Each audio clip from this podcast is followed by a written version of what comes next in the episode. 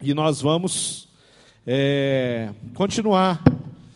Há três semanas atrás, eu trouxe uma mensagem, é, batalha espiritual, sobre batalha espiritual, e disse que continuaria, e hoje eu vou continuar. Naquele dia eu, eu fiz um desafio. E no desafio eu falei que os irmãos poderiam fazer perguntas que eu responderia. E eu vou responder é, uma pergunta. Por que uma pergunta? Eu recebi várias perguntas. Só que no meio da minha mensagem, eu, eu, eu fiz uma ilustração. E na ilustração eu falei e usei o contexto político como exemplo. E vieram várias perguntas sobre a política brasileira. E eu não, não vou responder as perguntas sobre política do Brasil, porque não era esse o nosso combinado, né? Mas a pergunta que veio sobre batalha espiritual, eu vou responder. Alguém fez uma pergunta e perguntou o seguinte: por que, que Deus não acaba com o mal? Por que, que ele não extermina, ele não destrói o mal? Então, eu queria é, explicar uma coisa. O, o Deus Todo-Poderoso, que faz as coisas com perfeição, fez com perfeição o homem, quando ele deu ao homem, é, e, e, e a Bíblia diz que nós somos, é, fomos criados à imagem e semelhança de Deus, e nós fomos criados à imagem e semelhança de Deus, porque nós temos capacidades que o resto da criação não tem.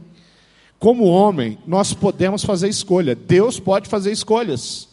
Deus é um ser inteligente. Nós não somos inteligente na mesma proporção. Nós temos característica de Deus. O homem não é igual, ele é semelhante. Semelhante não é igual.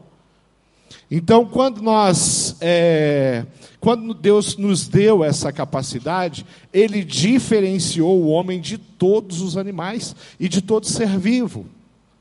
E Ele deu ao homem uma coisa que nós temos que é, valorizar, nós temos que respeitar e nós temos que louvar a Deus por isso. Ele nos deu o livre-arbítrio, a possibilidade de escolha. O homem só é, só é realmente uma criação é, que está acima, além de tudo que foi criado, por causa dessa nossa capacidade de escolha. E entre essa capacidade de escolha que Deus deu, Ele não vai retirar mais. Ele não vai tirar. E é a capacidade de escolha que faz o homem escolher muitas vezes caminhos maus. E a palavra diz que nós somos, é, nascemos e herdamos o pecado, a natureza pecaminosa que veio de Adão. Então, é, por que, que eu estou dizendo isso? Porque se Deus tira o mal, ele consome, ele extermina o mal, ele também extermina a raça humana. Acabou a raça humana. Nós temos maldade. Nós lutamos e nos colocamos diante do Senhor e vivemos uma vida é, e buscamos viver uma vida de santidade, que, é, e é um desafio. É um desafio para mim viver longe do, dos pecados é, resistir, é um desafio diário para cada um que está aqui. Então, há em nós, sim, é, algo que não é bom, que nós precisamos vencer e até que Cristo venha. O homem, aquele que foi salvo em Cristo Jesus, ele luta contra a carne, a sua própria natureza. Ele luta contra essas coisas. Então, por que, que Deus não extermina o mal? Não é mais fácil Deus acabar com a corrupção? Deus fala, eu não quero mais corrupção. Não estou gostando. Esse negócio de corrupção é chato. Aí Deus fala, vou acabar com a corrupção. Se ele fizer isso, dessa forma que eu estou falando, porque Deus pode todas as coisas, ele está quebrando algo muito precioso que ele deu para a gente. A possibilidade, diante da corrupção, não se corromper. E isso tem que ser visto como uma bênção, não como uma maldição. Então, como eu fiz no, última, na última, no último sermão, os irmãos podem fazer a mesma coisa. Só não me faça pergunta de Haddad, de Bolsonaro, né? Que eu posso até falar de pregar sobre, já preguei inclusive, e falar um pouco sobre política em alguma outra ocasião. Mas, queridos, preste atenção no tema, preste atenção no texto, e se você tiver um questionamento, coloca no papel entrega aqui na frente, Ivanildo, fica de pé. Ivanildo está de pé. E aí, você é, entrega para ela e eu vou, é, na, na minha próxima mensagem, eu vou trazer as respostas né, que vocês perguntarem sobre o tema. Né? Amém? Vamos lá? Eu queria que você abrisse a sua Bíblia. Mateus 4, versículo 1 até o versículo 11 eu vou ler. É, nos dias de hoje, muito se fala sobre batalha espiritual. Se você clicar no Google aí, batalha espiritual, vai vir uma imensidão de textos, vai vir li, muitos livros sobre batalha espiritual, é, muitos vídeos do YouTube, mensagens, palestras, estudos. Você vai encontrar muitas coisas é, que falam sobre batalha espiritual. Mas mesmo assim, nós percebemos um certo é, desequilíbrio quando o assunto é guerra espiritual, quando o assunto é batalha. Ah, alguns, eles ignoram Satanás totalmente, 100%. Outros valorizam demais a figura de Satanás. É, falam demais, citam demais, é, falam até coisas que nem está na Bíblia. A Bíblia nem tem, afirmam coisas sobre Satanás que nós não temos nem como provar na Bíblia. E, queridos, a gente esquecer que o inimigo existe e, e, e, não ficar atento que existe uma, uma guerra acontecendo, existe uma guerra travada assim, existe uma batalha, se a gente esquecer, é a mesma coisa que um soldado está na guerra no meio daquela aqueles tiros, né? Ele é da artilharia, ele está ali naquela comissão de frente da guerra, e de repente ele se cansa e fala: Vou sentar embaixo da árvore, no meio da batalha. Vou dar uma descansada, vou tirar um, um sanduíche do bornel e vou comer. Ele vai morrer. Se ele está na guerra, ele não pode soltar do, do, do fuzil dele. Ele não pode sair da trincheira. Porque se ele botar a cabeça para fora da trincheira, ele, ele pode levar um tiro a qualquer momento. Então a gente não pode viver uma vida achando que não existe uma batalha, porque a batalha ela é, acontece. Mas eu quero usar a, a figura do Senhor Jesus e usar o exemplo dele, o testemunho do próprio Senhor Jesus, para nos ajudar a entender como que a gente vence essas coisas. Diz assim, Mateus capítulo 4, versículo 1 a 11: Então foi conduzido Jesus pelo Espírito ao deserto. O Espírito Santo de Deus, queridos, chamou Jesus e levou Jesus, é, convocou Jesus, direcionou Jesus para ir para o deserto. Deserto não é um lugar bom de se ir. Deserto é muito quente durante o dia e muito frio durante a noite. É um lugar de escassez de alimento e água, duas coisas que nós, seres humanos, precisando muito. Mas quem levou Jesus a esse lugar foi o Espírito Santo de Deus, é o que a Bíblia está falando. Para ser tentado pelo diabo, o Espírito de Deus levou Jesus para ser tentado. Tentação é algo que vem e acontece quando Deus permite e muitas vezes até deseja, porque Ele quer nos preparar, Ele quer nos amadurecer. Tendo jejuado 40 dias, bom, já não é um lugar de alimento mesmo, Jesus vai para lá e ele já tem um propósito: jejuar 40 dias e 40, 40 noites. Depois ele teve fome. Chegando então o tentador, Satanás, o diabo, disse-lhe: Se tu és o filho de Deus, manda que essas pedras se tornem pães. Olha a proposta do inimigo para quem está com fome. Mas Jesus respondeu: Está escrito, nem só de pão viverá o homem, mas de toda palavra que sai da boca de Deus. Jesus não está criando, ele não está falando alguma coisa que veio ali de pronto, que ele pensou, porque Jesus era extremamente é, inteligente, mas ele está citando o Antigo Testamento aqui. Essa palavra que é de Deus, mas não é do Jesus homem. Muitas das palavras que nós temos na Bíblia sai da boca do Senhor Jesus. Mas quando ele enfrenta Satanás, ele não vem com a, com a ideia dele, ele não vem com o entendimento que ele tem. Ele usa algo que de fato tem poder, e a Bíblia diz que a palavra tem poder. Ok? Então o diabo levou a, Ah, então o diabo o levou à cidade santa, colocou sobre o pináculo, um lugar alto do templo, e disse-lhe: Se tu és o filho de Deus, lança-te daqui abaixo, porque está escrito: Aos seus anjos dará ordens a teu respeito, e eles te susterão. Satanás é astuto, ele não é bobo. Jesus respondeu com a palavra. Como é que Satanás respondeu também? Com a palavra. Satanás pegou a palavra de Deus e ele usou. Jesus, você sabe que está escrito, né?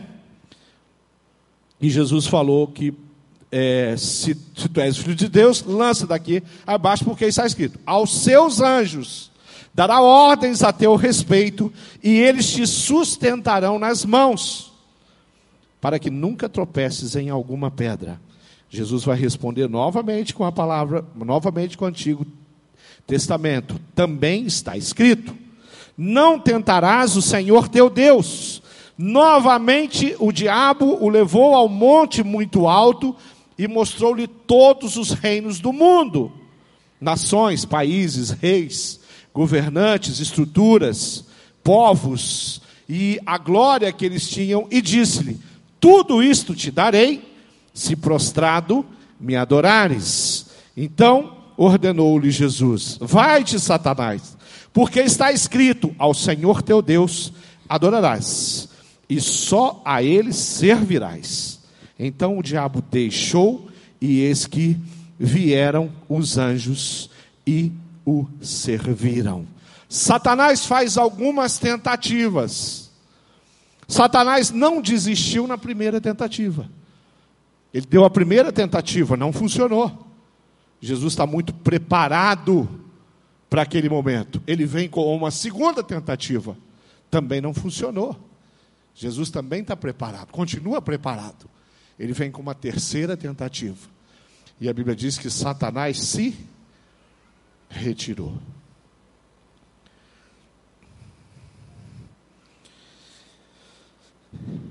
Querido, se Jesus não foi poupado pelo Pai de enfrentar Satanás, por que que nós seríamos tentar? É, é, o, Senhor não permitiria Satanás nos tentar? Se o próprio Filho de Deus foi tentado, por que nós não seríamos também tentados? Está claro em toda a Bíblia, na história dos personagens, na história dos discípulos. Apóstolo Paulo tem inúmeras situações onde a gente vê Satanás de fato atacando a vida dele, e muitas vezes encarcerando ele, e na maioria das vezes é, é, o apóstolo Paulo vence a Satanás através da sua fé, através da sua coragem, através do amor que ele tinha pela igreja. E muitas vezes ele se coloca, quando, quando o diabo colocava o apóstolo Paulo dentro de uma cela, de uma cadeia, a resposta dele, quando começa um texto, ele fala: Eu sou prisioneiro de Cristo. Você pega o capítulo 4 do livro de Efésios, é, em tantos outros lugares, mas eu quero dar ênfase ao capítulo 4 do livro de Efésios, onde ele começa falando: Eu sou prisioneiro de Cristo. E ele pede para que o povo de Deus, a igreja, continue unida na vocação que receberam.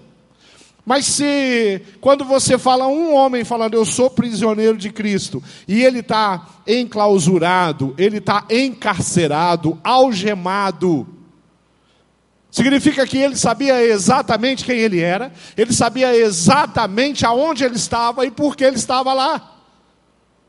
Paulo não era bandido, ele não tinha cometido nenhum crime, ele não havia roubado dinheiro do governo romano, sendo militar, sendo um homem público, ele não fez isso. Ele não tinha razão para estar preso. Ele estava preso por ser um homem de Deus, por ser um pregador. Na maioria das suas prisões, foi preso por estar pregando a palavra. Mas quando ele estava encarcerado, e ele é, segundo o Império Romano, segundo a justiça daquele povo, daquela nação, ele é sim um encarcerado, um, um presidiário, mas quando ele começa, ele escreve: Eu sou prisioneiro de Cristo. Eu estou aqui, porque foi Cristo que me colocou aqui. E olha, essa grade, essa cela, por menor que seja, ela não me prende, ela não me segura. Porque eu sou o prisioneiro de Cristo é o quê? Quando uma pessoa é prisioneiro de Cristo, o que, que uma pessoa é? Você tem noção? Manda uma palavra para mim aí. O que, que ela é? Servo. Manda mais, quero mais. Livre. Quem é prisioneiro de Cristo é livre. Então, quando nós olhamos a, a ação, a atitude de Satanás com relação a Jesus, a gente sabe que Jesus era mais que livre.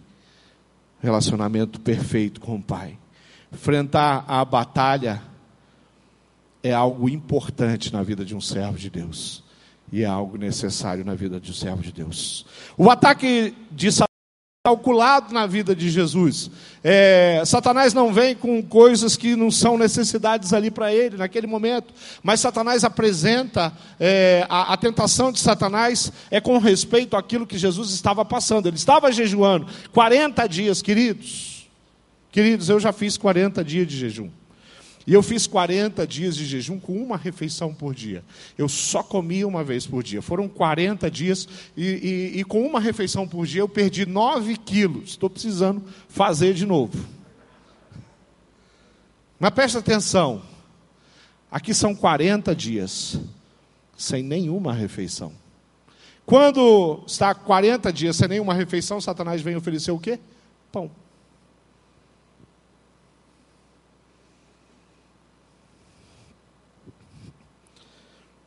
Se houvesse alguma alguma outra coisa mais óbvia, Satanás tinha oferecido uma outra coisa mais óbvia. E Satanás vai numa sequência para tentar Jesus, achando que vai conseguir alguma coisa, mas ele não consegue. Jesus está preparado e Jesus enfrenta Satanás. Às vezes eu fico pensando em batalha espiritual é, a respeito do diálogo que Jesus tem com Satanás no deserto. Eu falei, pô, é Jesus, o Filho do Deus vivo. Querido, a primeira declaração de quem era Jesus na Bíblia, sabe quem foi que deu? Um discípulo, um líder. As primeiras declarações, a, o primeiro reconhecimento com a presença de Jesus acontece lá é, no nascimento de Jesus, os rei magos vêm e eles já dizem, e na cabeça do rei magos, que na, eles estão indo seguindo a estrela, porque nasceu para os rei magos um novo rei.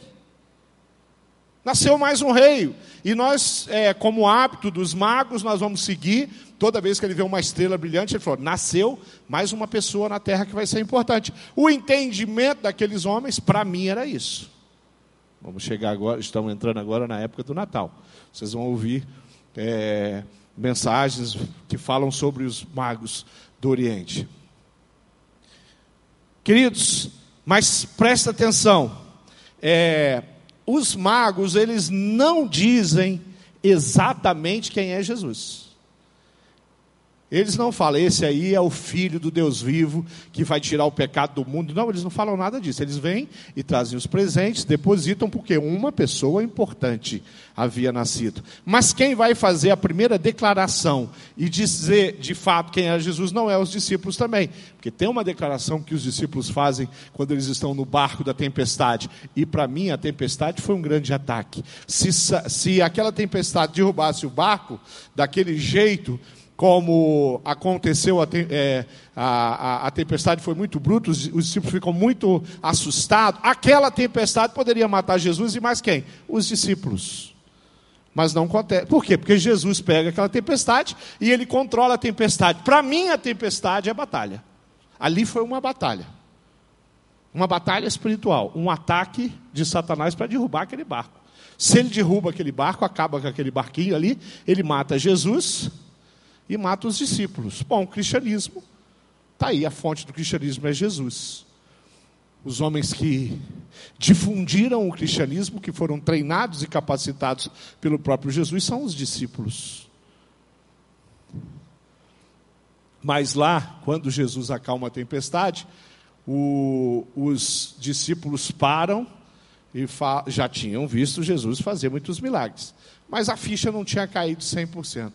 E eles vão falar verdadeiramente: Tu és, não tem como não ser o, o Messias, o Filho de Deus. Mas essa não é a primeira declaração.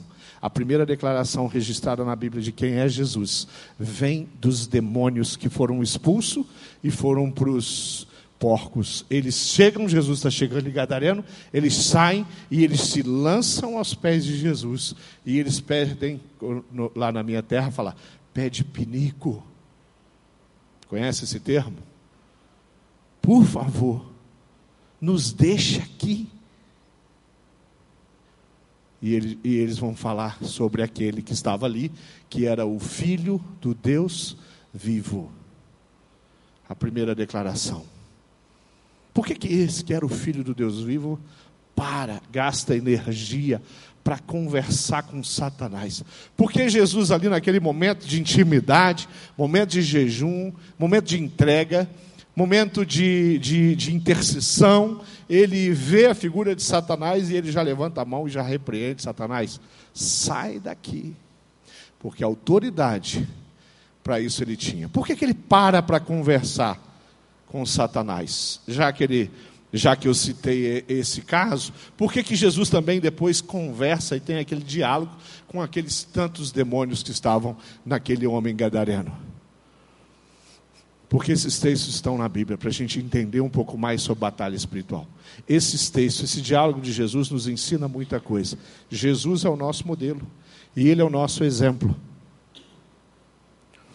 Jesus não está lá como alguns crentes, quando é enfrentado por Satanás, que não tem um versículo para citar.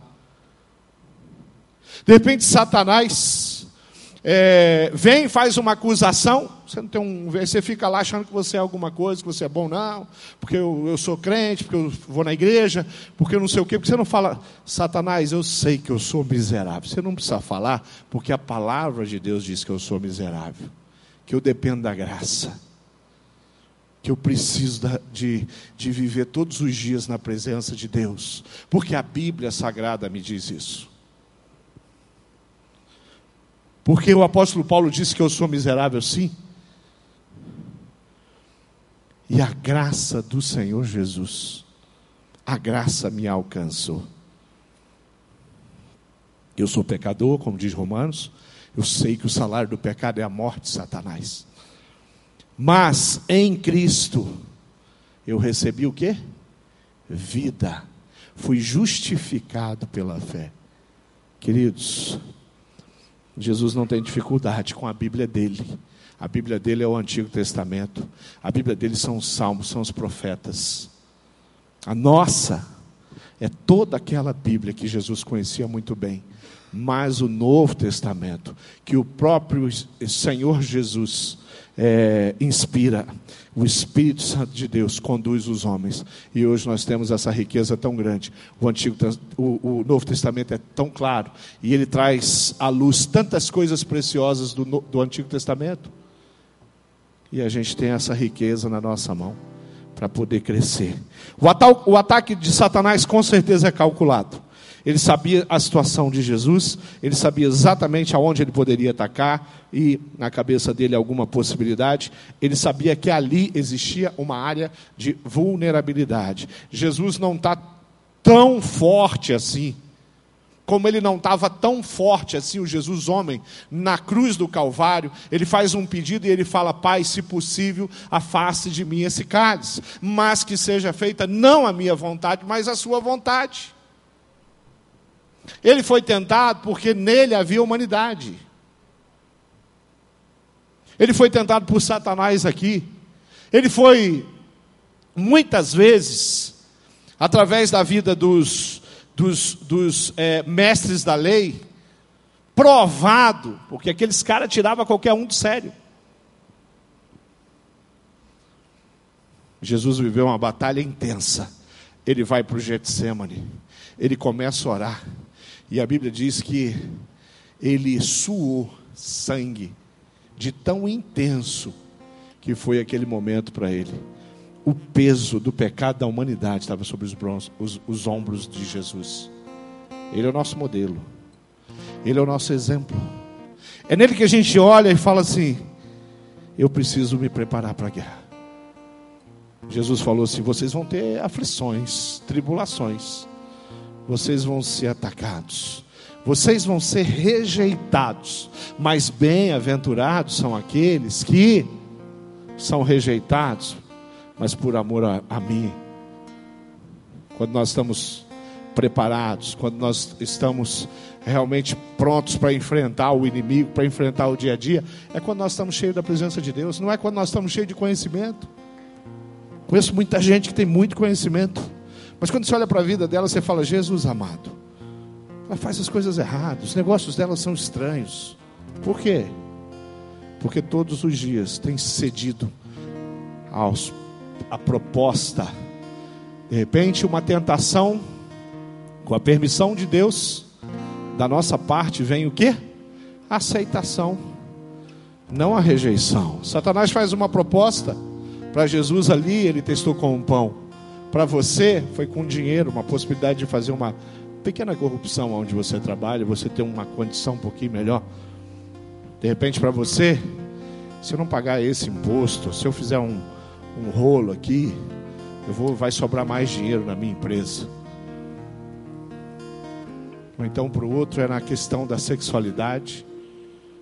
A tentação vem pelo sexo oposto. Para os homens, as mulheres, para as mulheres, os homens. Para alguns, pessoas do mesmo sexo. Uma luta interna, uma dificuldade interna. Aqui, ó, tá na mente. Aliás, é na mente que Satanás age. É na mente que ele, ele tenta destruir a gente. A mente de Cristo estava focada no Pai. E, a, e na mente é onde as batalhas acontecem. Olha o que diz o texto de Coríntios, capítulo 10. Porque estando na carne, não militamos segundo a carne. Porque as armas da nossa milícia não são carnais, mas sim poderosas em Deus para a destruição das fortalezas. Destruindo os conselhos e toda altivez que se levantar contra o conhecimento de Deus. E levando cativo todo o entendimento à obediência de Cristo. Queridos, esse texto ele fala disso. Ele fala que as nossas armas não é o nosso orgulho é, teológico, meu conhecimento teológico, não é o nosso orgulho religioso, denominacional, que vai fazer com, com que nós possamos vencer. Ah, eu sou crente há 48 anos. Queridos, tem gente que é crente há 48 anos e vai para o inferno. Vai na igreja desde que nasceu e vai para o inferno porque não tem Cristo, porque não se submeteu à soberania de Cristo, porque não colocou a sua vida diante do altar e pediu misericórdia de Deus e pede misericórdia de Deus para vencer o pecado. O pecado é mais forte, ele é mais bonito, ele é mais lindo no coração de algumas pessoas. Mas quando nós entregamos nosso coração a Deus, nós começamos a olhar para a cruz. Isso sim é lindo. Começamos a olhar para a pessoa de Jesus. Isso é maravilhoso. Começamos a valorizar a presença do Senhor Jesus. Nossos pensamentos se tornam ações com as nossas mentes em Suas mãos. O diabo consegue nos governar facilmente quando ele consegue trazer a nossa mente. Acontece na mente, acontece através dos lábios. Esse, esse texto que eu li de Coríntios ele fala de fortaleza. Ele fala que é, nós precisamos sim vencer essas fortalezas. Elas precisam ser destruídas. E as fortalezas são coisas que estão dentro da gente. Por isso que lá no início eu falei que se Deus destruir a maldade, não sobra um ser humano. Um. Para contar a história da humanidade.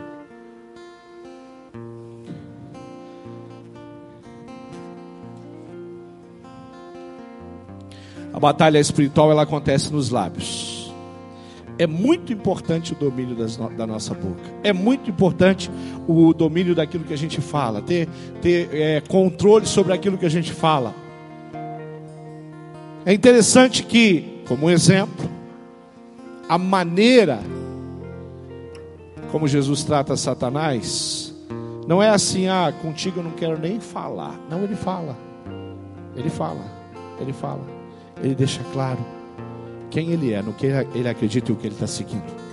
Com os lábios nós podemos ministrar a vida dos outros, mas com os lábios, depois que a nossa mente é tomada, nós começamos a destruir a vida dos outros. A palavra de Deus em Tiago diz assim, perdão, em Provérbios diz assim: A morte e a vida estão no poder da língua, e aquele que a ama comerá do seu fruto, o fruto que a língua perversa produz. Salmo 141, 3 diz: Põe o Senhor uma guarda na minha boca, guarda a porta dos meus lábios. Está falando, por favor, Senhor, põe aqui um anjo. E toda vez que eu quiser colocar minha língua para fora, vem um anjo e mete a mão na minha boca. Põe a tua guarda. Não deixa a minha língua solta. Não deixa a minha língua felina ficar por aí agredindo as pessoas. Mesmo quando essas pessoas estão fazendo coisas erradas. Eu não preciso amaldiçoar ninguém. Aliás, não tem um texto na Bíblia que diz que eu devo amaldiçoar as pessoas. Quem tem poder para fazer isso é Deus. Maldição vem de Deus e bênção vem de Deus. Será que Deus amaldiçoa? A Bíblia diz que se é para a gente temer ou ter medo de alguém, a gente tem que temer aquele que tem poder para lançar o homem no inferno. Se tem alguém que tem poder para designar o homem para o inferno é Deus. Mas é o mesmo Deus que está com a mão estendida e fala assim: Eu não, não quero te lançar no inferno, eu quero te colocar no céu. Eu quero que você venha viver a eternidade comigo. Essa é a proposta de Deus. Para isso, ele enviou o seu filho. Mateus 15, 18 diz: Mas o que sai da boca procede do coração, isso contamina o homem. Aquilo que eu falo é o que está no meu coração. Esse aqui, quando não direcionado pelo Espírito Santo de Deus, tem poder para destruir a minha vida. Eu faço escolhas erradas. E aí sim vai ser complicado. Como que eu venço a batalha? Como que eu vivo? Eu vivo buscando a presença de Deus, da maneira como Deus se mostrou, abriu a sala, o trono dele para mim entrar, para ceiar com ele para andar com Ele e falar com Ele. E Ele me reveste de poder. E Ele fala: Eu vou colocar o meu espírito sobre ti. E por onde você for, você vai fazer maravilhas. Jesus falou que nós faríamos coisas maiores, uma coisa bem difícil, fazer coisas maiores do que aquelas que Ele fez. Mas ela falou: A minha igreja, o meu povo, os meus servos vão fazer coisas ainda maiores, talvez em proporção, talvez em quantidade porque já são dois mil anos que a igreja está aí fazendo coisas lindas, produzindo milagre, ah, restaurando vidas. A Ivanilda estava testemunhando sobre a Cristolândia, um lugar de restauração, sim. Miseráveis são amados, abraçados, cuidados, protegidos. A gente sabe, Leandro trabalha num, num projeto lindo, né? O Ministério Ceifar fundação que chama, Leandro. Instituto Ceifar, que trabalha com a restauração, uma casa de recuperação, uma das melhores que a gente tem na, na, na nossa região, fica em, em Campo Largo, né? Para fechar, depois da, da mente, dos lábios, eu quero falar um pouquinho do coração. O coração representa a fonte das emoções. Provérbios 4, 23 diz: Sobretudo, o que se deve guardar, guarda o teu coração, porque dele procede as fontes da vida, do teu coração. Vide, irmãos, que nunca haja em qualquer de vós um coração mau e infiel para se apartar de Deus, do Deus vivo. Antes, exortai-vos uns aos outros todos os dias, durante o tempo que se chama hoje, para que nenhum de vós se endureça pelo engano do pecado. O texto que eu li agora foi Hebreus capítulo 3, versículo 12 a 3. O coração, segundo as escrituras, é a fonte da onde a gente pode viver muito bem ou muito mal. Onde a gente pode ter muito êxito ou ser fracassado. Ai daquele que é conduzido pelo seu próprio coração. Quando nós falamos de batalha espiritual, Satanás vem para desvirtuar o coração do homem. Querido, um, um, um jovenzinho, obstinado, obstinado pela drogadição, pela droga, pela maconha, pela cocaína, pelo crack. A coisa mais difícil, o coração dele foi levado. Um homem que tem uma família linda, tem uma esposa, tem filhos, e ele está obstinado por uma mulher, pela prática do sexo. O coração dele foi. Ele consegue destruir a família, ele consegue desestruturar filhos. É uma coisa bem terrível. E é o coração que leva-se um homem é, para o fracasso, mas é o coração entregue nas mãos de Deus que pode fazer com que sejamos fortes. Todos os dias lutamos contra a, o, o, o reino das trevas. Mas a luta contra o reino das trevas, querido, não é uma, uma luta que a gente acorda, e a hora que a gente acorda, fala, Satanás nem venha hoje. Porque a gente não acorda assim. A gente acorda falando, Deus, eu te entrego mais esse dia. E eu quero viver na tua presença. Crente nenhum deve passar o dia inteiro falando com Satanás. Mas o crente deve passar o dia inteiro falando com Deus meditando na palavra de dia e de noite, diz a palavra de Deus. E vigilante, porque quando Satanás estiver agindo, a intimidade com Deus, a proximidade de Deus, vai fazer com que você perceba, e aí sim, você vai poder dar uma palavra de ordem e falar: pode parar, Satanás, pode parar. Você não vai me fazer desrespeitar alguém que eu amo você não vai me fazer ser seduzido por um, um, pecado que eu não quero cometer, porque eu não quero ir contra o meu Deus, eu não quero ferir os princípios da palavra de Deus. É assim que a gente vive. Você não passa o dia falando, foi Satanás, é Satanás, eu sabia, Satanás. Querido, passa o dia falando de Deus. Fala, como Deus é bom. Sabe o que mais me chamou a atenção no testemunho da Vanilda? É que no meio do caos, gente, o, lugar que ela estava falando, é, dá para chamar de lixeira humana. Cracolândia é uma lixeira de homens e mulheres e crianças. É um lugar horrível. É uma, é uma cena infernal aquele lugar no meio daquele lugar infernal, onde as pessoas são destruídas, mortas, prostituídas, machucadas, feridas, humilhadas. No meio desse lugar tem luz, que são missionários, pessoas que amam incondicionalmente, que não se importa o quanto aquelas pessoas estão cheirando mal. E o quanto é difícil controlar algumas, algumas delas. E a Ivanilda conseguiu ir lá naquele lugar de lixo humano e conseguiu ver luz naquele lugar. Ela poderia ter. Quantos dias você ficou lá, Ivanilda? Três, seis dias. Seis dias ela poderia olhar ali e ver: olha o que Satanás fez com aquela pessoa. Olha o que Satanás está fazendo com aquela pessoa. Olha como Satanás destruiu essa criança. Olha como Satanás tem controle disso aqui. Olha como Satanás domina. Olha como seis dias com Satanás na boca. Faz algum sentido? Isso não é batalha, meu irmão. Isso é adoração. Você não está na batalha, você está na adoração. Você vai ficar falando de Satanás o dia inteiro.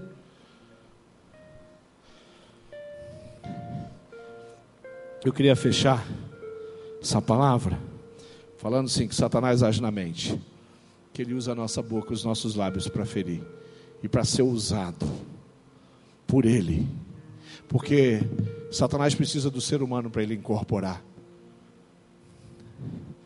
Quando quando Ivanilda chegou aqui, o culto foi estava sendo na, na, na, no prédio ali, né? Nós estávamos em obra aqui, né, Ivanilda? Então, o culto estava sendo ali. Ou foi aqui, Ivanilda? Foi aqui. Foi aqui. Nós estávamos no culto. Ivanilda vinha de muitos anos já servindo a Satanás, porque ela serviu Satanás. Ela adorou Satanás. A religião dela era uma religião, uma religião satânica, que pertence a Satanás. Quando ela chegou aqui, a Ivanida caiu endemoniada. Ela caiu endemoniada, se eu não me engano, foi o pastor Clay. O pastor Clay foi lá eu estava pregando. Estava aqui terminando o culto. E aí ela ficou endemoniada ali. E aí ela. Os demônios foram expulsos. na autoridade que há no nome do Senhor Jesus, rapidamente, não demorou muito, e ela ficou ali muito envergonhada. E ela não tinha coragem de levantar o, da, aqui do, do chão. Quando terminou, eu fui ali e falei, por que, que você não levanta daí? E ela falou para mim, eu estou envergonhada. Eu falei, precisa ter vergonha, não. Levanta, vem comigo. Sentei na primeira fileira com ela. Ali começou o nosso discipulado. Deus restaurou a vida da Ivanilda e de tantas pessoas que foram cativos de Satanás. Porque o nosso Deus tem poder. Satanás tem poder. Muito mais poder que o homem. Né? Alguns estudiosos acham que o próprio Satanás não possui uma pessoa, uma pessoa não suportaria. Há uma linha da teologia que crê nisso, que o que possui os homens são demônios. Satanás é o quem ordena, né? É ele que tem a, ele é o chefão, o mafioso. É, agora, ele é muito poderoso para o homem, em especial o homem sem Deus, sem autoridade no Senhor Jesus.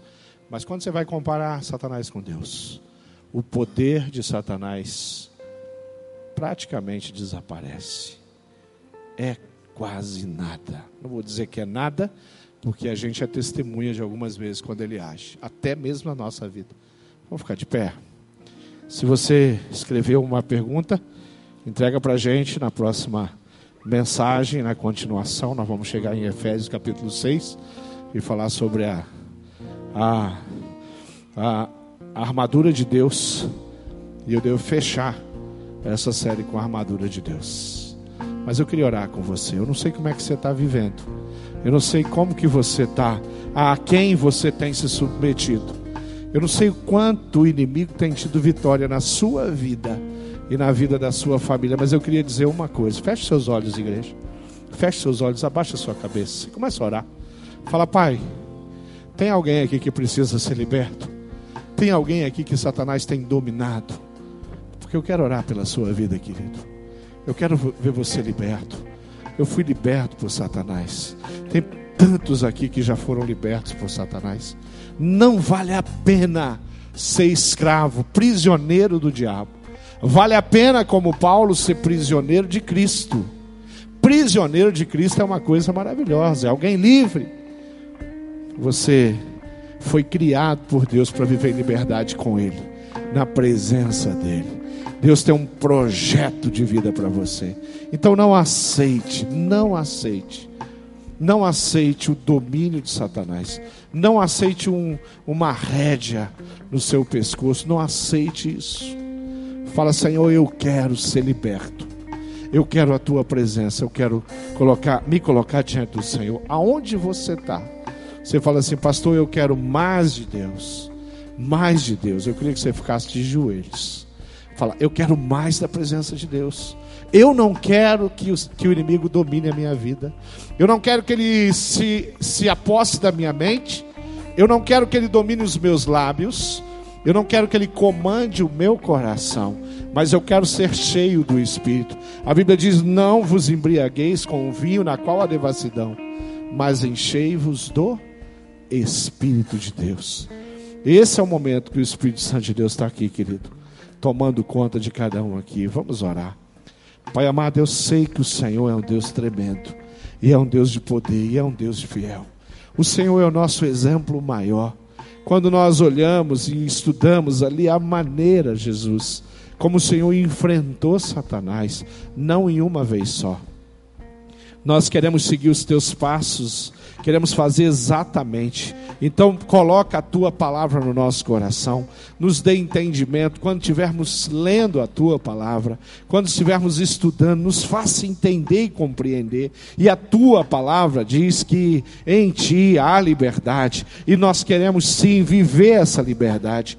Pai, eu peço que o Senhor esteja limpando realmente tirando a qualquer possibilidade do inimigo agir na vida dos meus irmãos, e eu quero que eles sejam fortalecidos, saiam daqui com uma sede tão grande, uma sede de te ouvir, uma sede de falar contigo, uma sede de ir para a tua presença, uma sede de se entregar diariamente, consagrar cada dia nas tuas mãos, dizendo que esse dia, essa quinta-feira, Pai, ela é tua, que é sexta-feira que vai começar daqui a algumas horas, nós entregamos a sexta-feira para o Senhor, para que o Senhor nos use, para que o Senhor abençoe pessoas através das nossas vidas, para que o Senhor nos permita fazer discípulo, que é uma ordenança tua.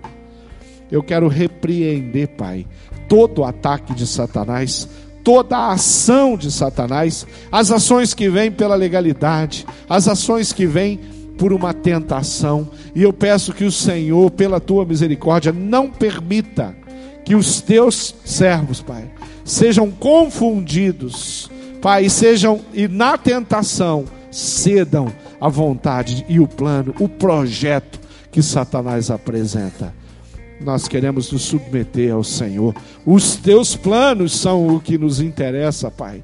E os teus planos são planos de bênção, são planos de paz, são planos de, de vitória. O Senhor é quem sabe, o Senhor é quem tem os planos, como diz Jeremias no capítulo 29, no versículo 11.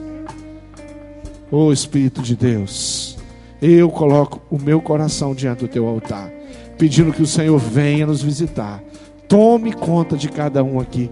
Encha esse lugar da tua presença. Faz brotar aqui, Jesus, a tua vontade. E nós oramos assim, entregues, submetidos à tua vontade. Oramos em nome de Jesus. Amém.